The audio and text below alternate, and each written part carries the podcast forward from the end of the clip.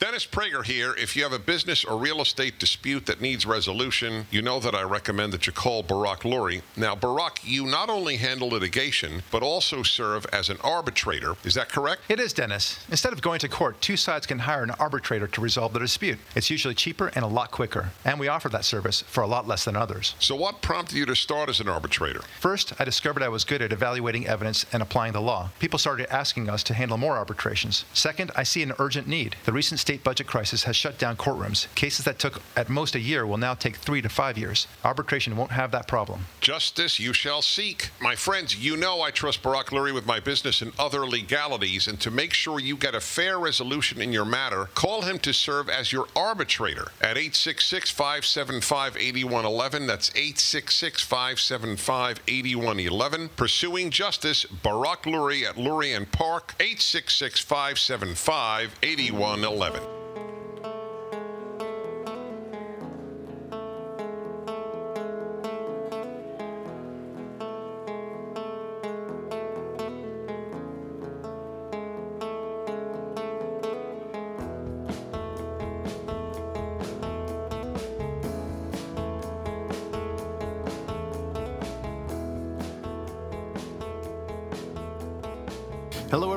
Everyone. This is Barak Lurie, the Barak Lurie podcast. With me is my friend and producer, Ari David.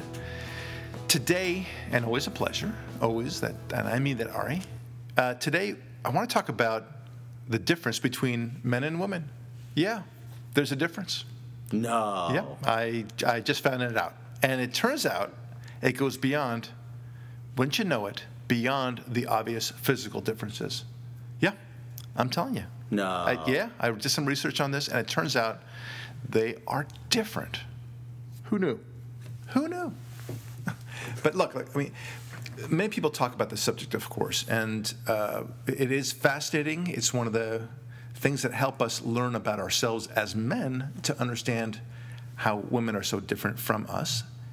And so we, we understand ourselves in contradistinction to what they are, and vice versa. They understand themselves by way of understanding boys and men, right?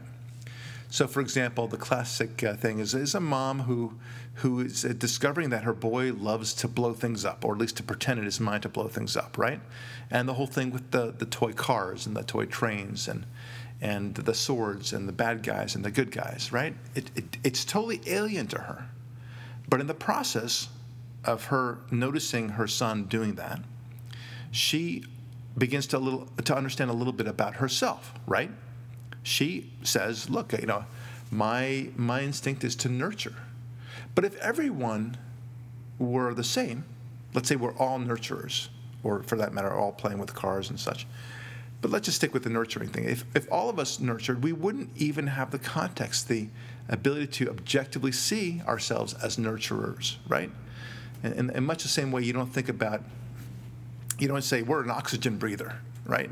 We, we, we don't need that to, to define ourselves, right? We, we don't, but if you were look at, at a fish and, and the opposite sex was a, a water breather or a lava breather for that matter, let's say, just for fun, then you would say, ah, one of the big distinctions between men and women is that men breathe oxygen and women breathe lava. Okay, you, you would see that in context.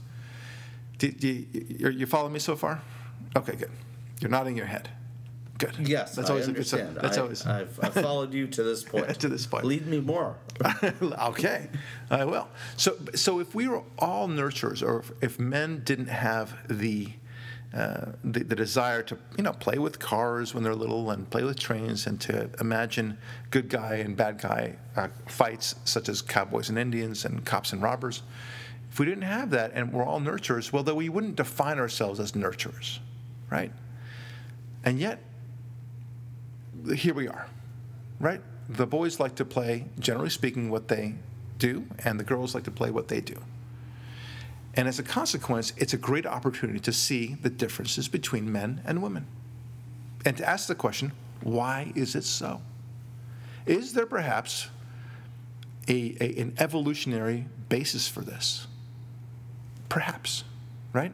In the quest for of, of women, uh, feminists and generally speaking, to to say that men and women are exactly the same, they never ask the question, why is it that they, that they seem to be so different? Why? That they want to force a fit, but they, they don't benefit from understanding the, the logical reasons why there's a difference in the first place.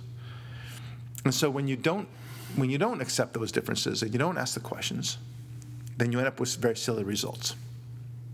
So here, as I see it, are the reasons why men and women are different. And it, and it should be very plain. I, this is a, a, a forewarning. What I'm about to say should be as obvious as, as daylight. It's just so clear as day. Okay. Boys need, well, let's start off with women. Women like to nurture, that's why they play with dolls. It's practice for their mommyhood. Women also have a sense of guilt when they are full time uh, working and also ha- are moms. They, they feel like they're, they're doing the wrong thing if, if they don't uh, fully participate with their children at the same time while they work. So they're, they're aching to be with their kids is very strong. Question why, right? Um, women uh, constantly need that sense of uh, validation of, of how important it is that uh, as to what they do. They take great pride in their motherness, to, for lack of a better phrase, their mommyhood, their you know their, their ability to soothe a baby when he's crying, uh, to to know you know when he's uh, sick, to understand. Um, that, that they have to take care of uh, the baby for you know when when he wakes up in the middle of the night all those obvious things for men it's different for men regarding kids you know yeah we, we want to take care of the kids and you know we want to get it right. But you know we want to just make sure they survive. They, that they don't die right? So go to the doctor when he's clearly sick. 102 degrees okay when we our function is to take him to the doctor fix the problem bring him back. Good, Johnny's okay again. That's the idea. And yeah, we want to enroll him in soccer and maybe football and kung fu or whatever it is because uh, that's good for their, their bringing up. But for a woman, it's, it's their essence. It, it brings them, it's, it's what, how they define themselves. And by contrast, men view their work as their defining moment, right? They, I, what I do as a lawyer, I want to be really good as a lawyer. It's my, my thing. And I don't just come here and push the papers and hope to make some money as a result of it. No, I, I want to do my craft in the best way possible.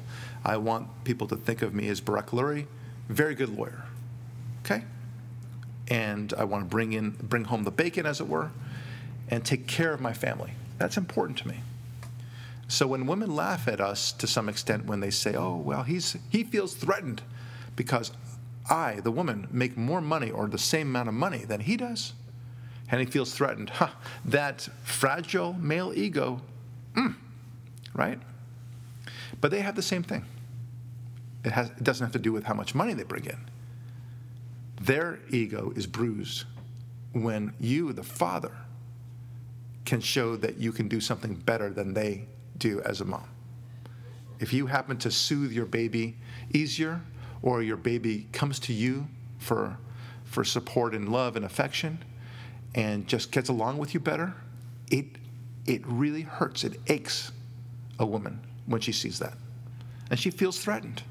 Yeah, threatened. Just the same way as a man feels threatened when his wife makes the same or even more than he makes. That's why. And it, it really begs the question why, why, why? Why do we have this? And I'm going to get to a different point in a moment. And the, the different point is if you are a feminist, why would you want to be? Why ever would you want to be? We'll get to that in a moment. We said about the why. Okay, could it be that maybe God, nature if you want, wants us to have that nurturing aspect and wants us to have the adventurous, you know, go out and conquer aspect. Not just for boys, but also for the girls. To, to kind of see both and that both need that in different ways, right? I mean, Ari, you're a father. You, you, you know, there's a part of you, and I've seen you in action. You know, you're the one kind of saying, girls, you know, I think you can do this. Do it, do it on your own. You, you encourage their independence, right? I've seen that. You're nodding your head. Yes. Okay. Yes. I wasn't sure if you wanted me to speak. No, it's fine, Yes, it's fine. that's me. Guilty as charged. I'm breaking down on the stand to your cross examination. That's a withering cross examination. Right. uh, and your your lovely wife, um, she is the nurturer. She's the one that says, "Oh, it's honey, it's okay. Come over here. It's okay." And and if you know, you'll see. Yeah, she says, It's okay, honey. I know your father called you a total failure for not trying to do that, but. yeah, I don't think it goes that far. But but she'll be the one. I mean, it's funny. My my um, a good friend of mine uh, and his wife. They had a classic male female uh, relationship, and they had a, a child, a boy, and he was in a soccer team, and I guess he was five years old or so, and and the boy you know, got bruised. He fell down. You know, it was a real hard push, and he fell down on the grassy ground. and the father said, uh, you know, we'll call him Johnny. "Uh, Come on, Johnny, you can get back up. Let's let's let's have it. Way to go, way to go, way to shake it off. And before he could even start clapping to tell him to shake it off, the mother was already running out to the field. I'm coming, Johnny, running to, to to get like her her whole instinct was to take care of this moment, and the the father was was just livid with the mother, like you've got to let him go, and. And you, you can imagine, how, right? I'm livid at her. Yeah, yeah, right. I want to yell at her. I'm so upset. Right. We, we have to fight our own instincts. I guess that's the point. Look, we men have to um, pay attention more to the details, the, the nuances of feelings, right? And kind of get a sense of when Johnny, to use an example, uh, just a simple name, when Johnny's uh, throwing up or, or feeling like he's throwing up, to, to, to listen to those clues and take care of Johnny. If he's really sick, really injured, Yeah. really needs our help. Yeah, sure. And, and even when he's not, just to kind of have, you know, be attuned to his feelings a little bit more. It's one of our things. It's a weakness, and we have to work on it. Okay. Uh, but likewise, women have to w- definitely understand that they can't go running out to the field, as it were, in my example. they need to every put a time leash there's a- on that puppy. yeah, you they, know? they, they have to control their own emotions. We, you know, that, that's the way it is. And they have to understand that sometimes, in fact, very often, you need to let Johnny go. Leave him alone. You don't always have to be on top of him. Okay. And, and so it begs the question why is this happening? Why is it always this way? Because when I parlayed that to you, Ari, you nodded your head, yeah, that's the way it is in my family. And I can tell you that's the way it is in my family. And just about every you know standard couple has that experience. Okay? And we're talking about general generalities, of course, and I don't get sucked into, oh, there are exceptions. I know this gay couple, this or that, for that matter, heterosexual couple where she's more. yeah, we're that- not talking this about sort of a- exceptions or rarities. We're talking about general. here. yeah, if you get get bogged down in the exceptions, you'll never learn anything at the end of the day, right? So it's let- let's just let's just face it. The, the the big generalities are very important to study. So why is it so? Why? Could it be that nature, I think God wants us to come together this way so that we both see each other and understand. You know, when, when my wife uh, is, is away, let's say she's on a girls' weekend and something happens to my kid, I, I try to, I always ask myself, what would my wife do in this situation? Right? But, you know, it's, it's important because she's savvy. She, she knows exactly, uh, you know, she has all the phone numbers of all the, of all the emergency stuff going on. She, it, it's her job. She's organized that way and I and I'll say, okay, where are the emergency numbers? Is there anything else I need to know? Tell me where the Yeah, the Benadryl for bee stings, the Band-Aids for Exactly, all those things, right? Hydrogen peroxide, the iodine, you know. yeah. She's Johnny on the spot stuff, about that.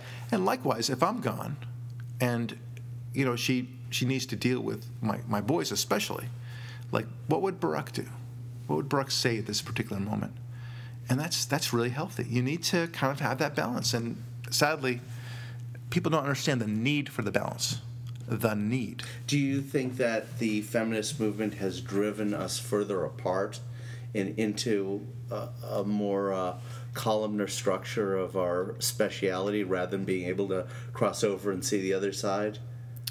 Oh, you- you- you're asking whether it it creates more of a dichotomy than Yes, than more divisiveness, more not being able to. Hmm. I, I would say no. I, I, I think that the feminist movement wants to be I mean, Dennis Prager said it very well. He, he really calls it the masculinist movement because it's a It's anti-masculine. it's, no, no, it's no, no. It's the women wanting to be men. That's why he's she, he calls it masculinism, because it's not that it's not, not in favor of men. On the contrary, it's it's women trying to be like men. Uh, many feminists will tell you that, for example, and it's a classic example, that the that the woman should be uh, when it comes to sexuality, that the women should be more like men, that they should have more. Uh, you know, loose engagements, you know, and just have, have a lot of fun there, and treat sex the same way that uh, men, you know, typically treat it, which is, you know, the wham bam, thank you ma'am sort of thing. And uh, never mind that that doesn't work at all, and never mind that that's not the way that women think, but this is the, the way a lot of feminists will talk. They'll say, well, we should and we will uh, treat sex as trivially as men do. Okay. All right. You know, that might seem like a dream to a lot of guys out there. But again, you're only making the same mistake that you made during the late 60s and the early 70s, where, where the um, sexual liberation movement, it only benefited the men. You know, at the end of the day, all these, you know, all the free love movement, it only helped the men. The, the men were having a great time. The women, uh, they, they felt completely isolated and abandoned, and they felt uh, very used. And they were. You know, at the, at the end of the day, a woman likes to feel special. And she, and when, whenever she has an engagement with a man, a sexual one, it, it has tremendous meaning to her. And whether that's right or wrong, that, that we have, we take less meaning to that, it's just the way it is. But, but that's not what I'm talking about right now. I want to talk about how w- women, the feminist movement, wants to make women into men and men into women. You know, hence, hence the feelings department, hence the self-esteem department, hence uh, the nonviolence in schools department. And not even you're not even able to draw a picture of a gun. All these things all kind of come together to make the distinctions between male and female completely eviscerated. And then it begs the question: Why do we even have male and female in the first place? I mean, teachers, these same teachers who want to uh, eviscerate uh, all boyishness, right? They, these same teachers who try to teach boys about feelings and, and about flowers and poetry, um, not, of course, you know, teaching, you know, and of course embracing that for the girls, these same teachers will tell you without any hesitation, wow, the boys seem to uh, kind of congregate among themselves, and the girls, they have their own congregation. I mean, you have a, your oldest one is now in, in kindergarten, right? Okay, so from her perspective, she's, she's aware that the boys exist, but her world is all the girls. The boys are basically invisible, that they're basically paperweights, the way she views them. And, and likewise, the boys view the girls as invisible also. It's, it's only their world, that, and they, they just gravitate toward each other and why we even have them in the same classroom is a mystery to me. But the teachers see this. But boy, the teachers, a lot of them, they have great plans, very, very progressive plans, I'll tell you. They're going to make them one and the same. But never mind that, you know, that the reality on the ground is completely different.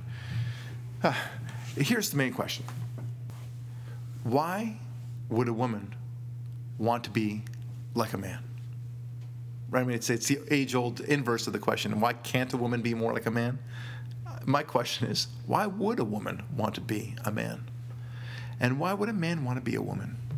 Right? I mean, it's, but, but let's take it from the standpoint of why would a woman want to be a man? It's a, it's a real challenge. Um, do, do you, you know, be careful what you ask for, you just might get it, right? because that male pattern balding is such a thing to that's true. to strive for.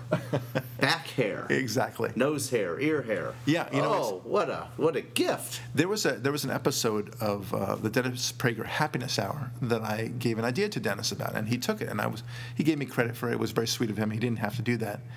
But my my notion was you shouldn't too many people have what I call cafeteria happiness which is they, they see somebody that they envy let's say somebody who's very wealthy, for example, and they say, I would like to be just like him. Boy, if I if I had what he had, I'd do X, Y, and Z. Same choice at the cafeteria that he had, I'll have, and that kind of thing. Well, no, I mean, I mean cafeteria happiness means you'll see what I mean in a second. Oh, okay. okay.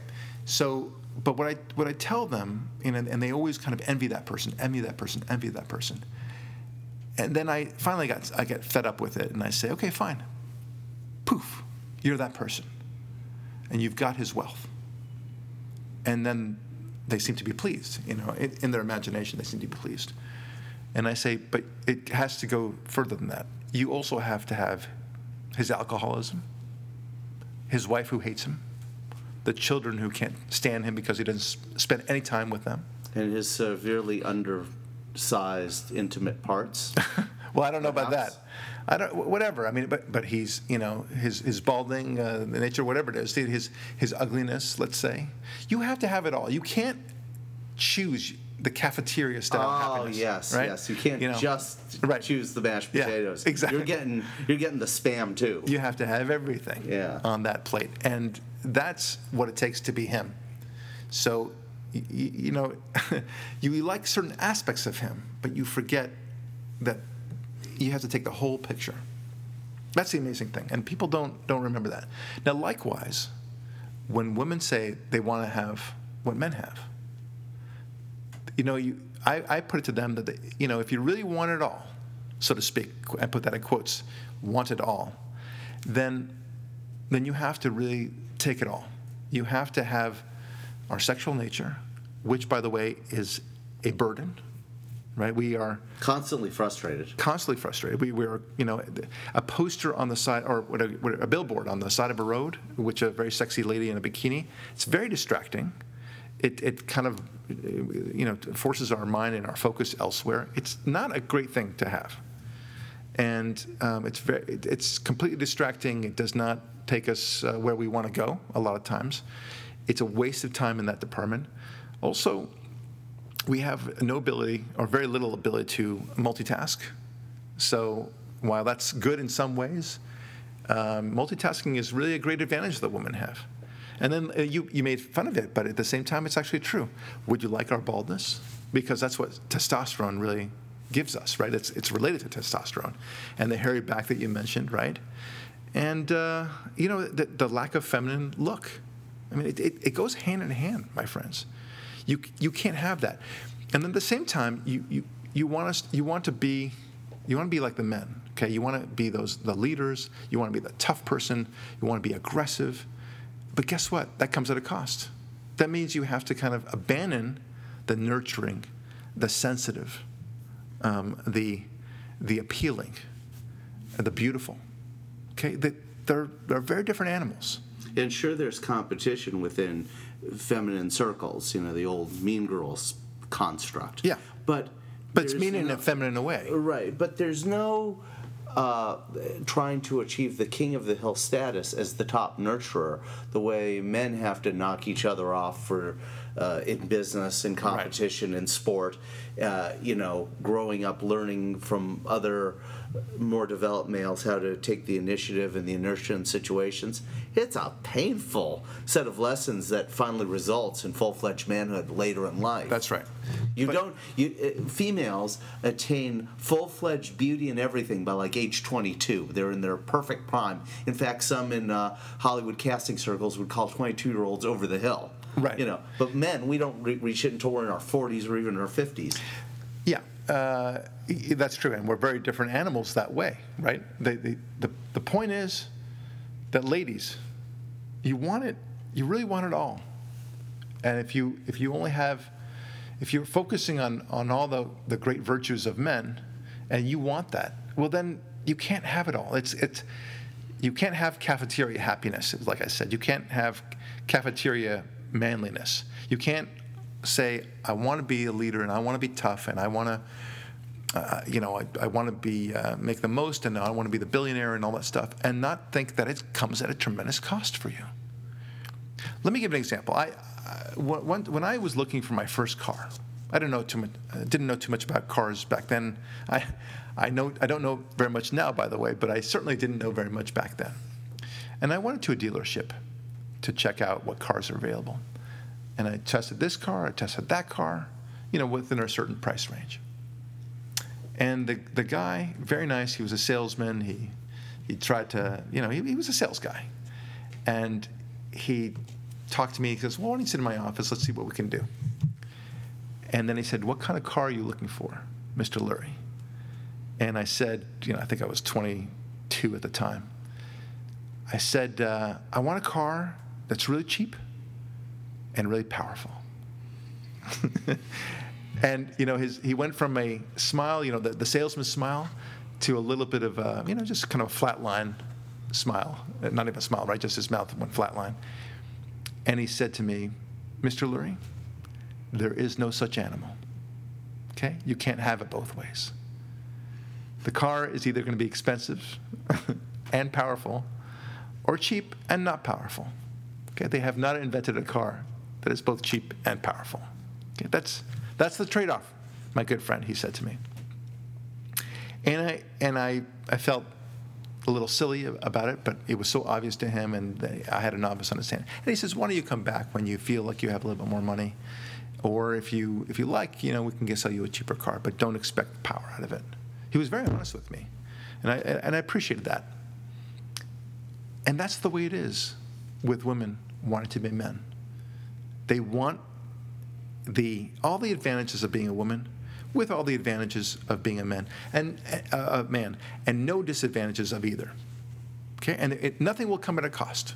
Nothing right? They get to just you know be silly with the girls and go shopping and do their makeup and I I don't mean this in a, mock, a mock- mocking way. On the contrary, I, I Those are salute it. I, Women enjoy. yeah, they, they, they enjoy the beautification of themselves, right? They, they enjoy the earrings, the jewelry, the, the clothing, the shopping, the, the, the kind of getting together, the, a little bit of the gossip, perhaps. And again, I'm not saying it in a negative way whatsoever.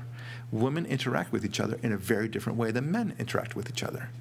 We, we tend to kind of speak in short bursts, and women, well, they can talk about to what seems to us to be absolutely nothing but they're engaging in this kind of parlance of, of emotional connection that we just don't get. When men hang out, not when we're working like this, but Yeah. when you and I hang out and do something, there's almost no talking. Yeah, it's very very little talking. Playing chess, watching a movie, and those are the most feminine things we might do That's right. together.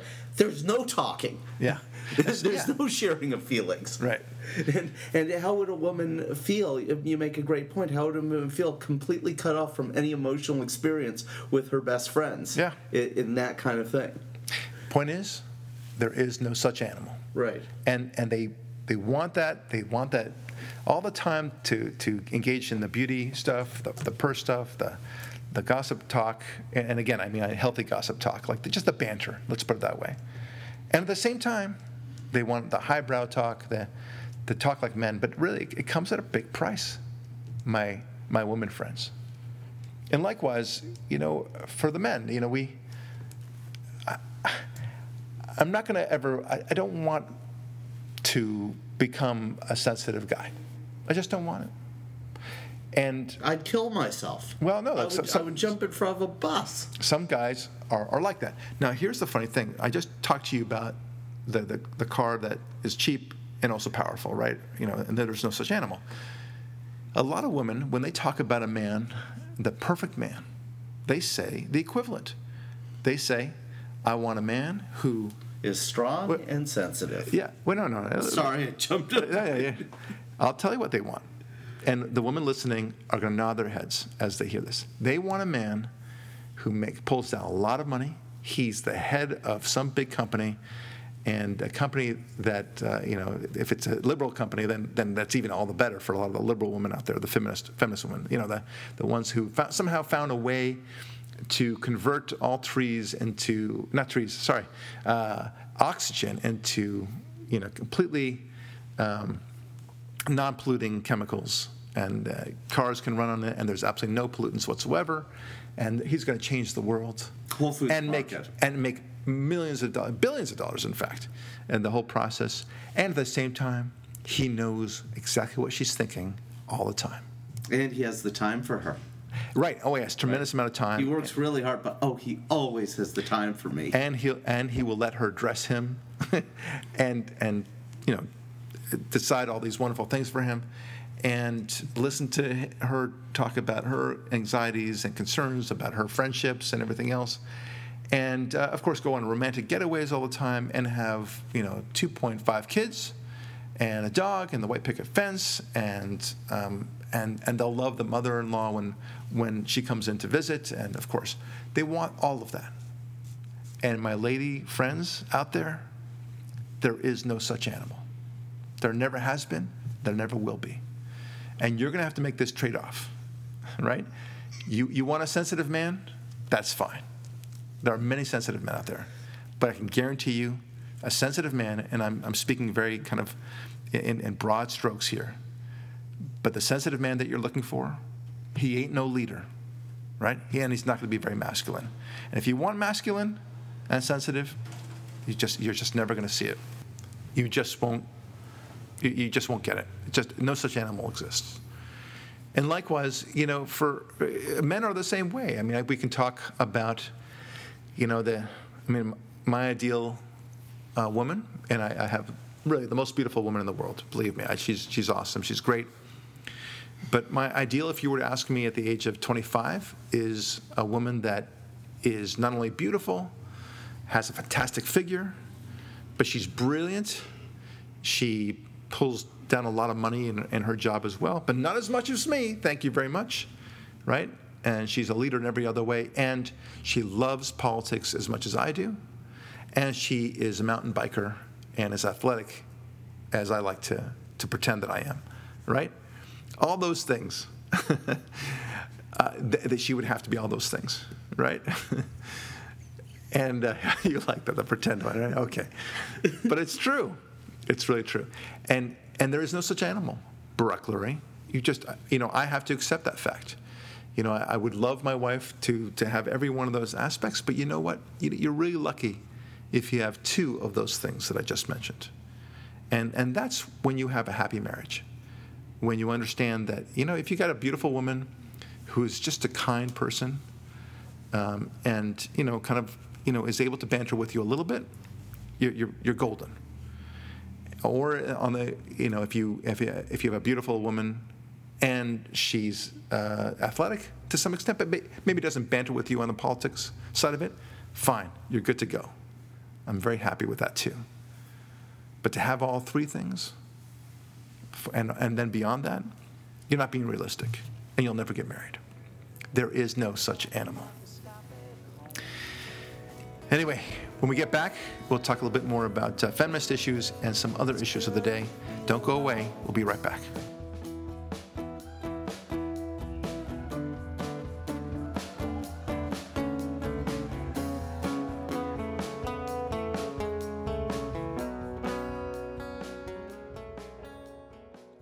Shapiro here with attorney Barak Lurie. One attorney to another, Barak, From our discussions, I've come away with a tremendous amount of respect for how you help your clients. In fact, I've called you with client questions. What's the one thing that you think has helped you achieve your results? Ben, if there is a thing, it's having a chess like approach to litigation. And that means planning far in advance with perspective and timing. Too many lawyers take on cases without having a plan. And if you don't have a plan, a plan happens to you. So, how do you plan? Well, we push for information early to see strengths and weaknesses. We always want to be ahead of the other side. Without that, we'll never settle. Or worse, we'll settle in the dark. Clients want resolution quickly. It's what they expect of us. Folks, if you have a business or real estate dispute, I highly recommend you call my friend Barak Lurie at 866 575 8111. 866 575 8111. 866 575 8111. Fighting for what's right. Barak Lurie at Lurie and Seltzer. Listen to The Barak Lurie Show, Sundays at 10 a.m. here on AM 870 The Answer.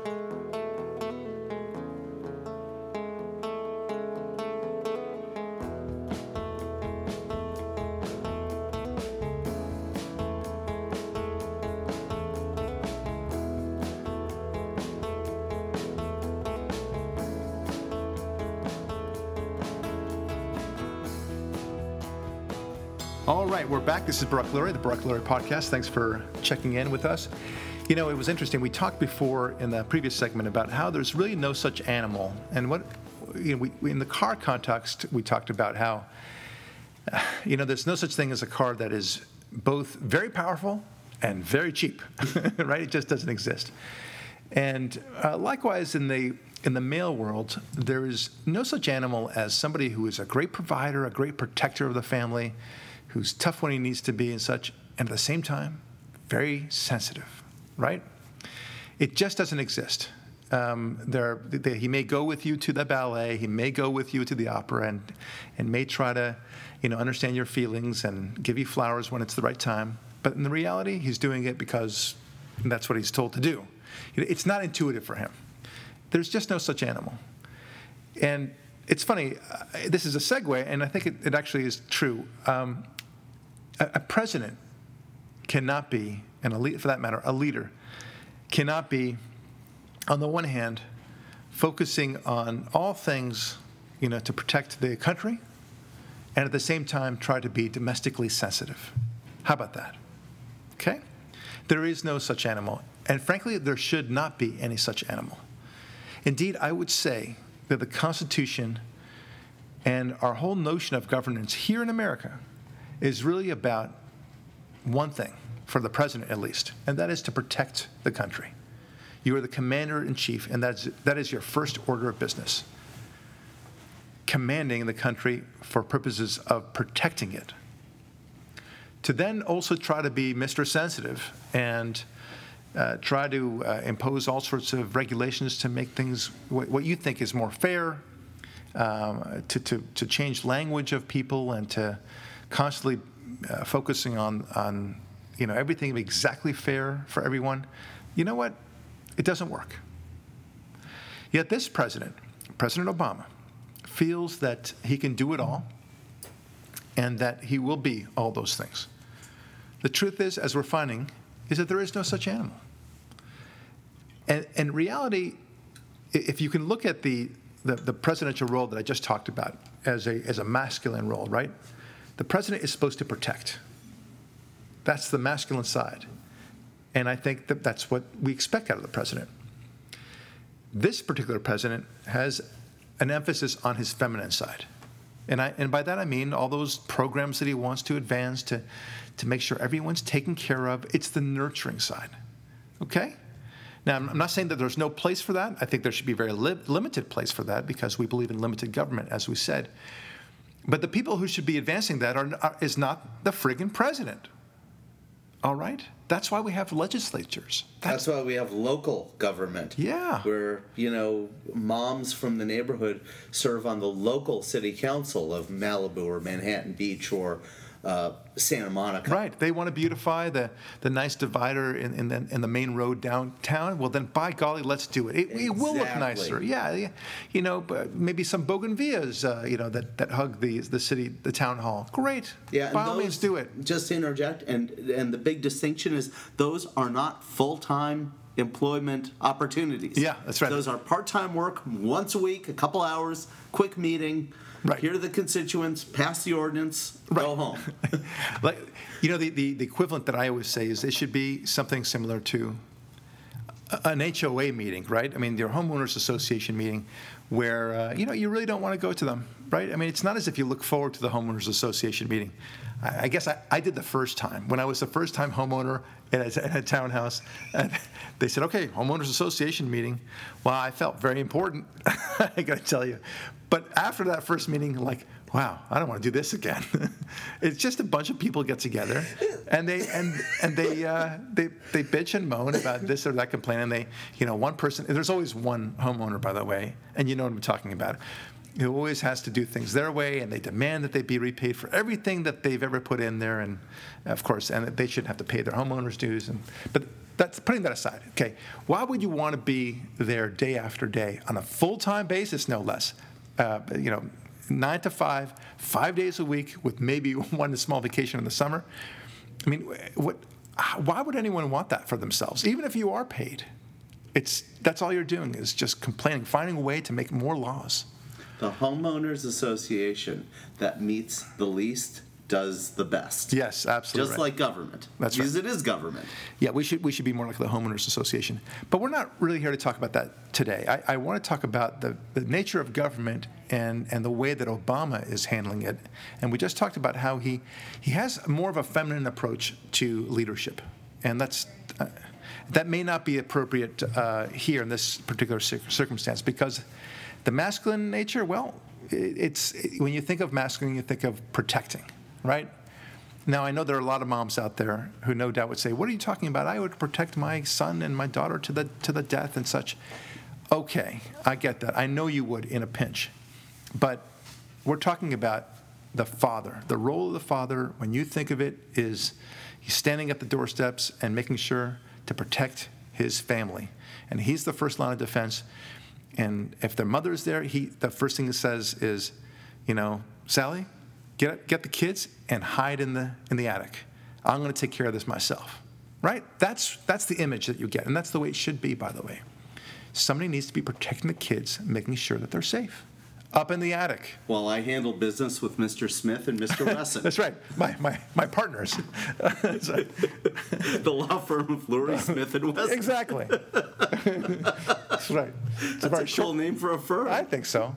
It's a, it's a short-lived partnership, but nevertheless one that's highly effective. All right. So you get the idea. Now, but let's let's look at a couple of things that are happening in the world to under this paradigm. First, immigration. Okay, immigration is a situation which totally unraveling. In fact, I I find it so depressing, Ari, that I can't. Uh, I, I often don't want to talk about it because the, the the borders are so porous right now. They are. This administration is has recently sought to um, ban or uh, block the the deportation of five million illegal immigrants. And not only that, but also to invite them to have driver's license of their own so they could have more readily access to the um, uh, electoral system that we have here. Okay, so and the welfare system. of course, And, the, public- handout system. all and the hand- education system. all the handouts, Oh, and the medical system. Sorry. all the goodies to which they are not entitled, and this is this is what he wants to do. So, you know, that's hardly protecting the country, right? It's it's instead it's this notion of well, we want to take care of everyone, right? Everyone who uh, is suffering in whatever country they're from, well, then by golly, they need to come in and we'll take care of you. It's the right? feminine approach to dealing with a bully. The masculine approach is someone's bullying your son. You tell your son next time he bullies you, punch him. Right. Just take him out. That's right. And the feminine approach is, you know what? You need to find out what you're doing that's making him bully you. Yeah. And you know what? You need to talk to him. And you need to be nice to him. Because if you're nice to him, he'll respect you. Right. No. That's unclench not your how it works. unclench your fist. Yeah. You know, so long as uh, they, they they stretch out their hand or whatever it might be. So this, this is this is the way that he thinks, and you know, and that's putting it very very charitably, because the other interpretation of what he's doing is, no, I want to have as many illegal immigrants here, and not only that, but also to um, vote uh, in the process so they can more likely than not vote Democrat, right? So that's it's what we call in this country. What's that legal term that I use sometimes? Oh yeah, cheating. okay, I mean these are not registered voters, and you you just figure, well, if I promise a lot of illegal immigrants to come into the country that, that they have a right to vote, well then by golly, uh, you know everyone's going to vote Democrat. I mean that's obvious, and um, cheating is not a stranger to them. This is it's part of their. Stranger, it's their main strategy. It is. It's it's the first thing they do. Yeah, but let's focus on the. just, just I want to throw out. Most people try to win the game first, and if that's not working, then we cheat, right? Well, they no, cheat first. I, I, I don't like cheating, and I think it, it, it robs you of the, the sense of the game. But it's, it, it is interesting, and because I do want to move from here, it is interesting how uh, a lot of the Democrats won't even think for a moment about the how unfair it is that Republicans are targeted. For example, during the whole thing with the IRS scandal, the, the debate, the, the discussion was, "Gosh, that sounds really unfair. We really ought to look at, this." and, and make sure that this never happens again. No, no, no. The, the, the response to it was, well, it's happened a couple of times to liberal organizations too. Never mind that it didn't. But that was their response, right? That As if it was okay that it happened to liberal organizations. Right. right. So it, they just didn't get away with it, Yeah. right? That, that's, the, that's the point. Uh, had they gotten away with it, well, so much the better. That's their approach. Okay. The, so the feminine style of leadership versus the masculine style of leadership. And uh, what we're seeing with immigration, again, putting it very charitably, is at best uh, simply deciding, well, I just can't imagine a world where uh, we deport people. That just sounds so harsh. And putting up a wall, uh, forget about the cost of associated with that, but just is that what we are really all about? Aren't we a welcoming country? Okay, so that's that's a that's a nurturing attitude, isn't it? Okay. And that's all going to become to our destruction. Just like the, the, the example that you gave, Ari, of dealing with the bully by being nice to him. Well, guess what? The bully's just going to just wallop you. The only answer to a bully is to beat him back, right? Okay. Let's take another angle, and this one is uh, where masculine leadership is necessary, and that is dealing with not only ISIS, but with China and other countries that are rearing their ugly heads for power throughout the world. Now, we've talked about ISIS quite a bit, uh, Al Qaeda and all those other monstrous entities, but ISIS in particular, that's growing like a cancer throughout the Middle East, uh, killing people randomly, raping uh, women and children, uh, enslaving, of course, in the process, torturing. Horrific, horrific crimes. To say nothing, and, and, and perhaps we should say something about the horrific genocide that's going on against Christians throughout the Middle East. This is not even a blip on the Obama radar until someone points it out to him. Like the, the Yazidis, remember them? Okay, well, they were nothing until somebody forced his hand and said, "You got to do something about this." And so, so he suddenly had to deal with it, and for optics purposes. That's all. The only reason. The, the whole response that Obama has to ISIS right now is all for optics. It has nothing to do with actual effort, any actual effort to actually destroy these monsters. Period. Okay, that just understand that, and then you, you understand Obama really well, and you understand why ISIS is succeeding so well because because this president doesn't have a masculine sense of leadership. Okay, and again, that's putting it charitably because some other people would say, and I'm, I'm not about to poo-poo it too much, but I, I, think they need more evidence. Some other people would say that he's purposely doing as little as, as he can for um, for the purpose of enabling ISIS and other enemies of America to actually grow. That he actually wants this to happen. Okay? Um, now, I don't think there's evidence for that, but I can tell you if somebody wanted to write a playbook about how to uh, diminish America's power and in- increase the power of its enemies, well, this is the way to do it. Pretend as if you're doing something. In fact, you're doing nothing. It's like those, uh, those movies you see all the time. Um, you know, don't give me the money. No, don't, don't. right? Passionless, of course, in the process. And there's no passion in this, in this war. He has no interest in winning this war. He, he insists that there will not be any boots on the ground when we all know that the only way to win a war, especially this kind of war, is with boots on the ground. I don't know of any air war that has ever succeeded in the history of mankind, at least since the, since the history of, of air war in the first place, right? None. Well, an air war that didn't only succeed in superficially, temporarily stopping an enemy from being able to walk amongst on his streets before a ground force came in and solidified the victory. Right, exactly. No, yes. it, the ground force. No, that, that's my point. Is that you cannot win a war solely with air power. That you're you're agreeing with me without yes. realizing it. Um, that's it's called mopping up. You, right. you, you need to soften the ground with an air power, absolutely, hit the main targets, weaken the enemy, and then you send in your ground troops. The okay? way a guy like George Bush did in 2002, 2003 in Iraq, where he won the battle in 20 days? Yeah, something like yeah, that. that. It was a clear, a very demonstrable victory, and good for him. Now, um, Uh, other people will say, well, it lasted a lot longer. No, that, that was the mopping up part of it. And then we, of course, got rid of Saddam Hussein, and we, and we did have success in that war. Yeah, and then a lot of the problems that were where we got casualties was in nation building, not just occupying. But that's a different conversation. That's not yeah. what we're talking about here. No, it's not. Yeah. Okay, so the the ISIS situation reflects the way he's dealing with it. Again, charitably is a very feminine approach to it, which is do as little as you can, try to work out and reason with them to some extent, and um, and and just do as th- think that you're being efficient, but you're not. And yeah, not being decisive, I think, is the most Well, but- but, you know, crystallizing it- idea of, Yeah. of what you're saying, the, ma- the masculine feminine divide in, in the actions you take. He's not taking just strong, decisive actions. Let's get rid of this, let's do this now, Right. be done with it, and then figure out our feelings later. That's right. He's he's lacking in the masculine sense, which is you gotta you gotta go in their full force, and just tell them who's boss, and and make no apologies for it. Okay. Then somebody will say, "What does that look like, Mr. Lurie?" I'll tell you what it looks like. It looks like, you know, sending in some troops and understanding that there's risk involved and killing some a lot of bad guys.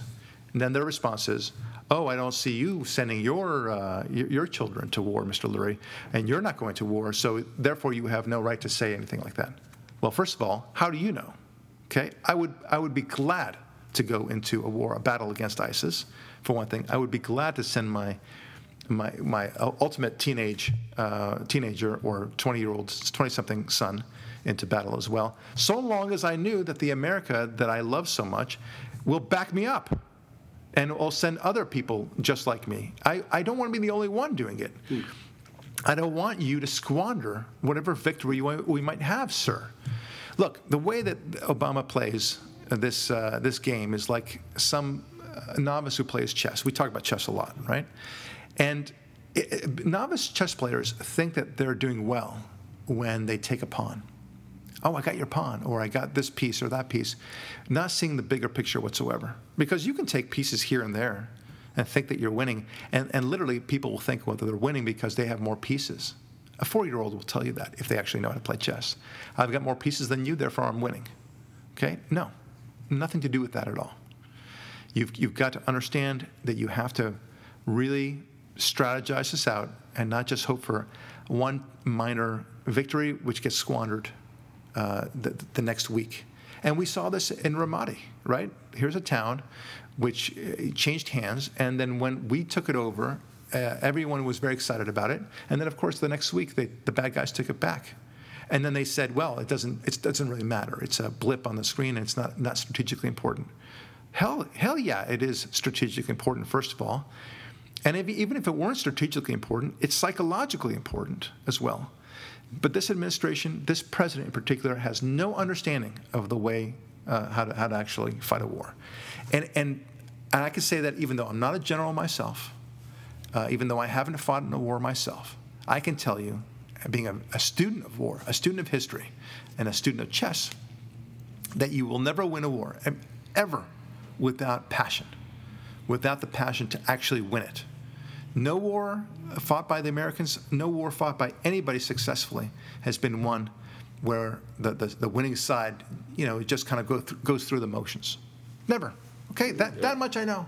That's experience for you. That's wisdom for you. Can I make two quick points? Yeah. Is I think this is important. You brought up the argument that so many liberals say would, when conservatives like us have opinions about battle, and they retort with, "Well, have you ever been in battle?" Yeah. How many issues? Well, I- I hold on, hold on. How many issues do liberals open their fat traps about that they've never been involved with? How many liberals have gotten an abortion? How many liberals have gotten arrested? Right. Okay. How many liberals have worked on an, uh, cleaning up a uh, an oil-soaked beach? Right. But they have plenty of opinions on that. Right. It's completely irrelevant. Right. And the other thing that's so important about that point that's never addressed is ever since America went to an all-volunteer army, or, or actually before we went to a draft, in uh, sometime after world, uh, in the World War One run-up, and after we got rid of the draft post Vietnam, before Gulf War One, those were the two eras that we had the most effective fighting forces. Yeah. Because we weren't drafting people who didn't want to be involved in it. Right. Okay? Right. So the, the, the nature of the all volunteer army, which goes part and parcel to freedom, has resulted in better armies.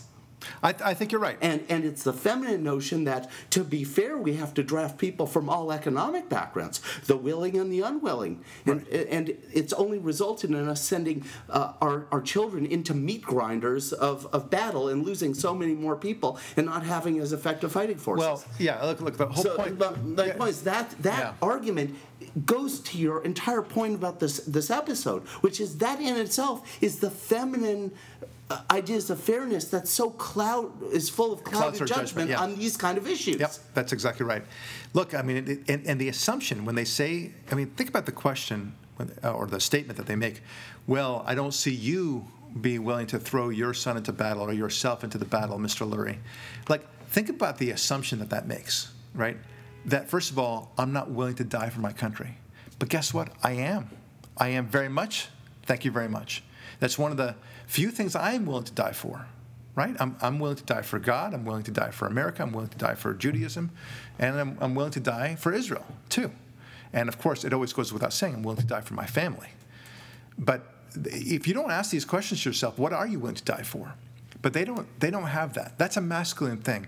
Uh, women are always seeking to avoid confrontation, and that's fine. That's a very feminine thing, right? And I, I know that in my own Not fa- women, the feminine mindset. The- the- to be but clear. gener- the feminine mindset. Generally women, but there are women who. Well, there's always you know, exceptions. right? We- Let's not get let's not get bogged down in, in the generalized argument that they often try to stick us with. Even in my own family, the, the women when when uh, my brother and I have a heated discussion about something, um, usually politics of some kind or the other. You know, it's to us it's just normal for my brother and I, and uh, he- he's got his his uh, points of view, and I've got my points of view, and and we duke it out. And but you can see our sisters uh, cringe a little bit. They they just don't they they, they don't want conflict, and, and they try to distract us into a different topic, and you know it, it's it's sweet. I mean, it's Pull you aside and say, Barak, can't you just lose the argument to him so we don't have to have this conversation? Well, no, that's another thing altogether. No, no, that- that- that's not what they say. They, they, they, they say, uh, you know, they, they, li- they literally change the subject. Okay, and, and that's okay. That's what a lot of women do.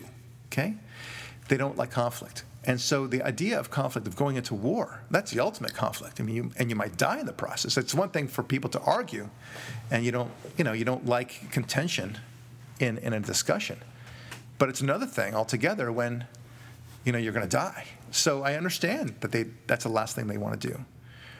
But yeah, I am willing to die for this country. Yeah, I am willing to fight so long as you back me up, Mr. President. Okay, and, and we don't have that attitude. All right, then the other area in the world is that, and, and the inability to understand um, the masculine and the feminine nature of, of leadership is China. Okay, and I, and I bring up China not just because of China in and of itself, and Russia, and, and Saudi Arabia, and all the other concerns that we have, and Iran, because the, the masculine nature of leadership is to constantly be ready for all issues, right?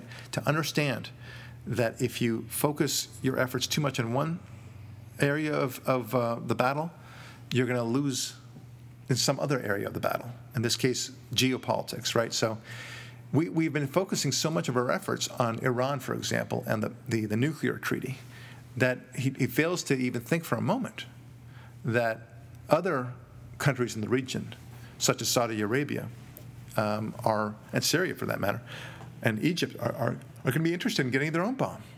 But that, that's of no consequence to him. You see, consequences are part of leadership. You have to see the, the, the many things that, that are going to pop up, and you need to know how to deal with them. One of the greatest leaders in that department was Caesar, Julius Caesar from the Roman Empire. His men loved him, and he had a combination of understanding the needs of his men, the morale of the men, keeping them well fed, well paid, and giving them a sense of purpose, and also knowing when to fight, when not to fight. Okay?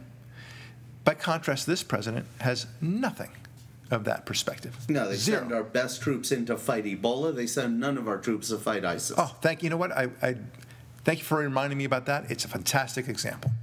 A fantastic example. He has no sense of perspective. And that's again back to the chess thing. Sometimes you let that pawn of yours get taken. Okay? Even the bishop, even the rook, because you need to go for a bigger prize called a checkmate. And it's it, the world, like the chess game, isn't a game of position like football. It's although there are aspects of football that are related to chess, it's all about the puzzle pieces being in position to work together and That's not right. block each other. Yeah.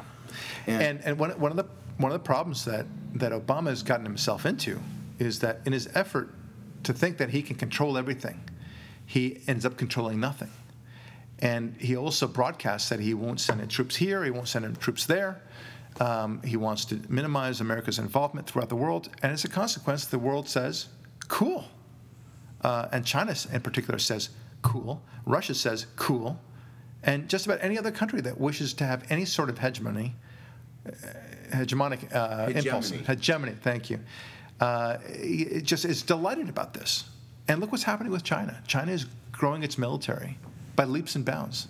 It's it's creating islands in the Pacific so that it can launch um, and and just basically set the status quo if push ever comes to shove. Yeah, for their entire theater in the South China Sea. the entire. thing. They, they will they will own the theater, and and Russia is seeking to do the same thing. The only problem with, with Russia is that it, it, it lacks, it's uh, it's losing its oil revenue, but it'll find a way.